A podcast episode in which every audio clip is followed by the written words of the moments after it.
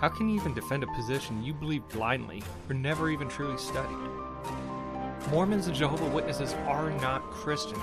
They believe in an entirely different Jesus, a Jesus that never even existed.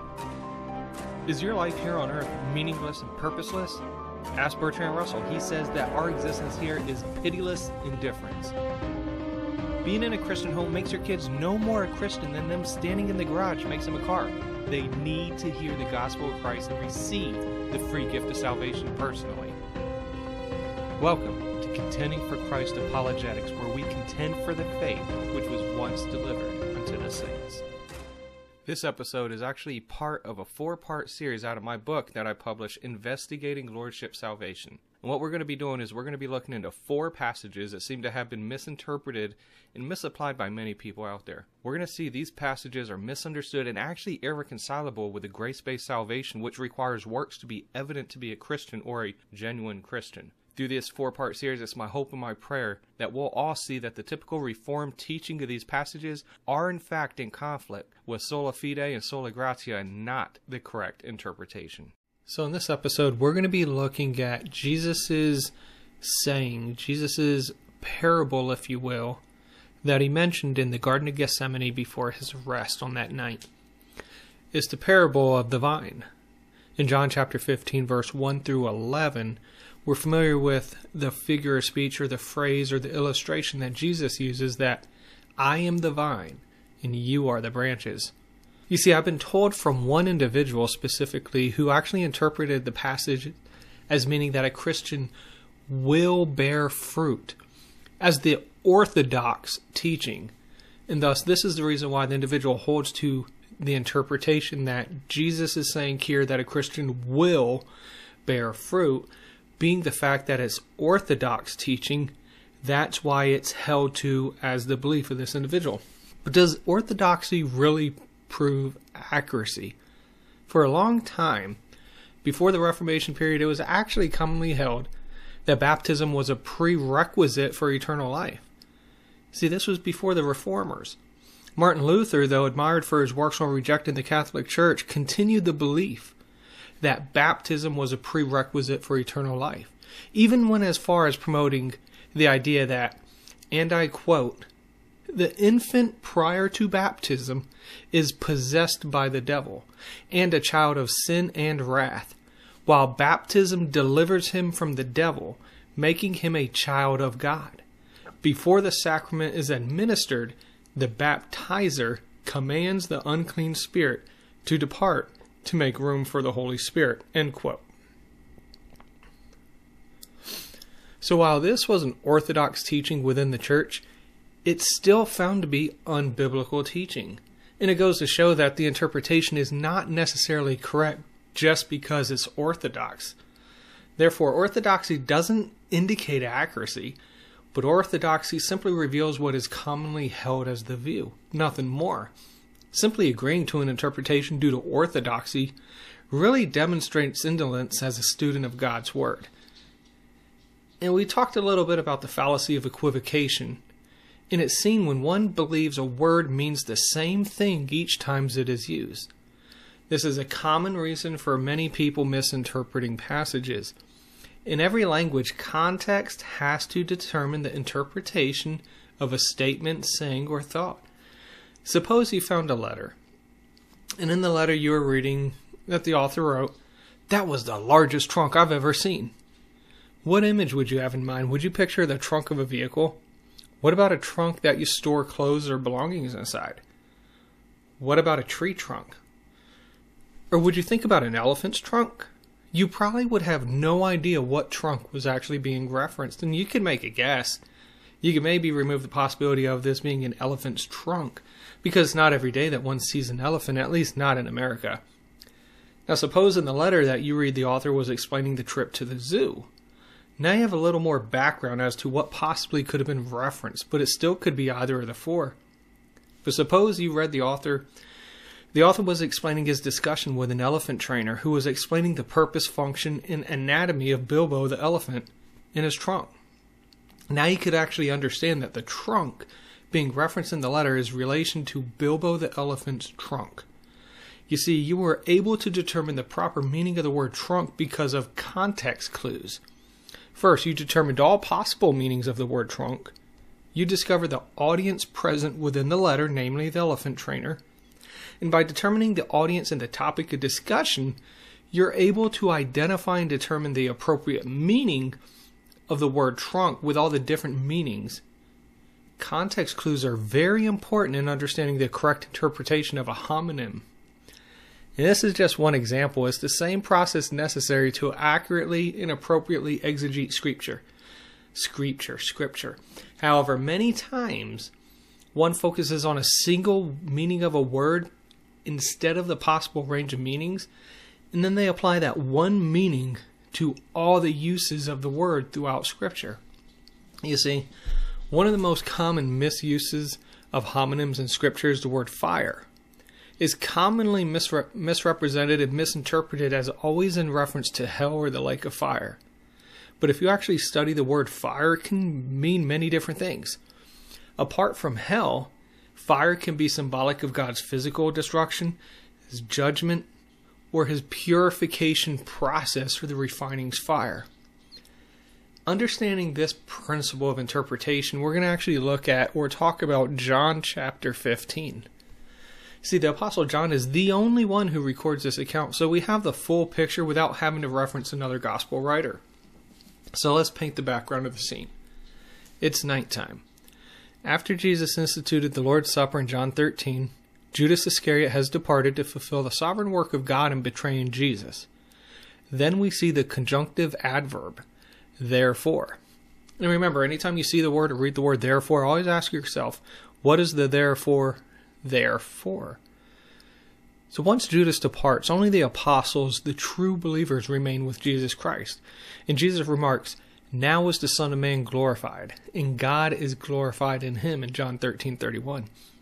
There's no doubt as to who Jesus is speaking to at this moment as he calls them little children in 1333, which is a common reference to the children of God seen in John 1:12. Jesus' conversation with the apostles actually begins in John 13:31 but doesn't even end until John 18:1 when they depart for the garden of Gethsemane. And so this conversation Jesus is having takes place over 5 chapters almost. And in John 15:1 Jesus uses Jesus uses the physical world to make a spiritual application, specifically a grapevine. Before going into the illustration, he actually explains two of his symbols. He says Jesus is the vine and the Father is the gardener. You see, the common lordship view on this passage is that the branches that don't abide in Jesus Christ, seeing as they are burned in the fire, a euphemism of hell, were never genuinely saved. That's interpreted because Jesus' words in verse 6 that if a man abide not in me, he is cast forth as a branch and is withered and men gather them and cast them into the fire, and they are burned. And by this, Calvinists reason that Jesus is stating that an individual is cast into hell, i.e., fire, should they not abide in the vine, proving themselves as false professors who were never genuinely saved. And this Calvinistic lordship view is actually coupled with verse 16 when Jesus said, I have chosen you and ordained you that you should go forth and bring forth fruit, and that your fruit should remain taught that if a believer is genuinely saved, he has no choice but to continue to abide and do good works, proclaiming the evidence of their salvation. So the assurance is yet again placed upon the necessity of performing works by abiding in Jesus Christ as a litmus test of true conversion through perseverance. This can't be the proper interpretation of Jesus' word for numerous reasons here. As we've already identified, his audience is the apostles minus Judas Iscariot. He's speaking to believers. In verse 5, Jesus clearly points out that the branches he's speaking of in verse 6 are the apostles. He says, I am the vine, ye are the branches. Should one interpret this passage as a branch that does not abide in Jesus Christ is cast off into hell? Would promote the doctrine that one can lose their salvation, which is found nowhere in Scripture. So, what is the main point of this passage? Abiding in Jesus Christ. That's the main point. The word abide The Greek word meno is used 12 times in this passage, in verse 4, 5, 6, 7, 9, 10, 11, and 16. Abiding brings the idea of dwelling with or fellowshipping or this communal type relationship. And Jesus here is admonishing the apostles to dwell with and maintain fellowship and communal relationship with Him. He explains, if they are obedient to His commandments, they will abide in his love, verse 10. And that if they abide in him, they will bring forth much fruit, verse 5a. Jesus even goes so far as to say if the apostles do not abide in Jesus, they can do nothing, 5b. Finally, unbelievers are never mentioned as being able to abide in Jesus without first having saving faith. Unbelievers are unreconciled to God, and apart from God's fellowship, they're standing as enemies, as Paul tells us in Romans 5:10 and Colossians 1:21. Two verses have to be dealt with to maintain a true interpretation.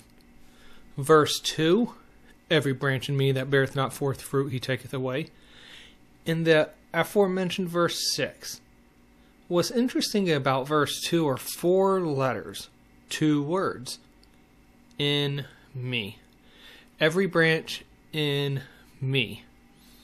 It's determined that the branches Jesus is referring to are the believing, saved apostles with eternal life. And there in verse 2, he's saying it is possible for a believing apostle to be taken away. So, what does he mean by the phrase taketh away?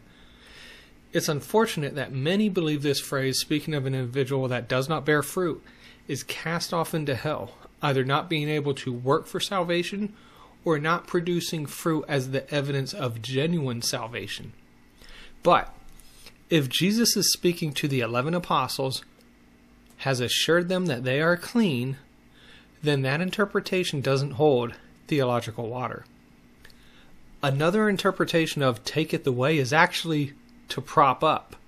The Greek word here for taketh away, airo, can mean to lift up or elevate. It's Dr. John Niemela who reveals an agricultural fact through the writings and records of Pliny the Younger.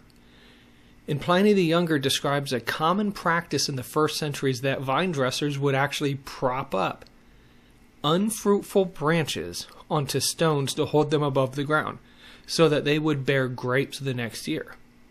This is written in extra biblical writings of a typical agricultural process near this area.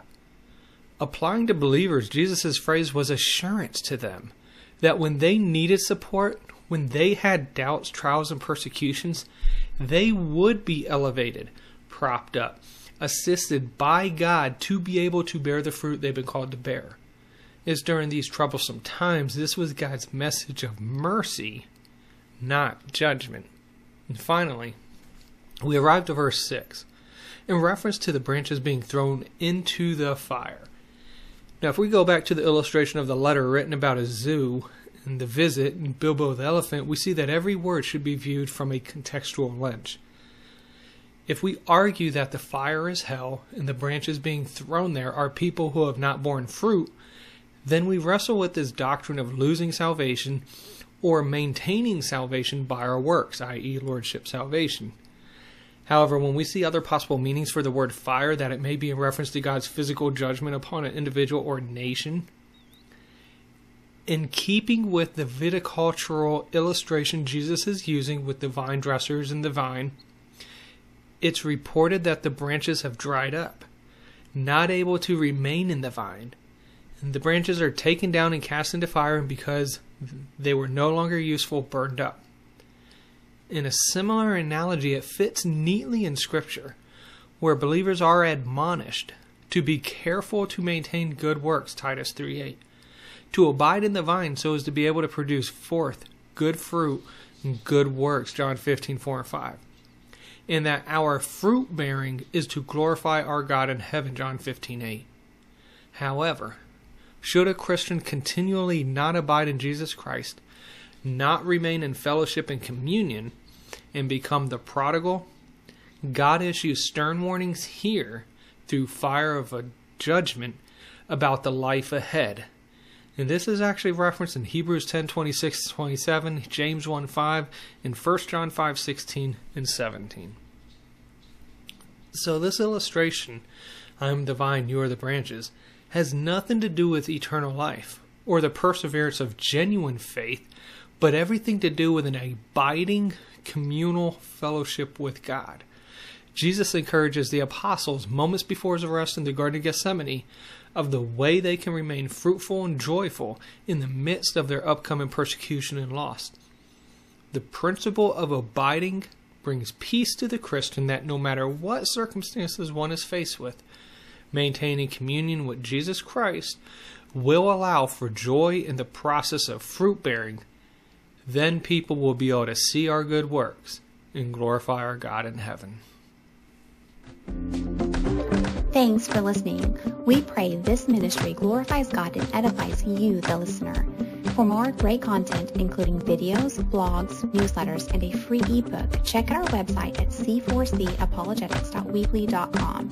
You can also email us at c4capologetics at gmail.com with questions or ideas for future episodes. We truly appreciate you. Please like, share, and comment on this episode, and don't forget to subscribe for future episode notifications. Thanks for checking in, and remember to be bold and keep contending for Christ.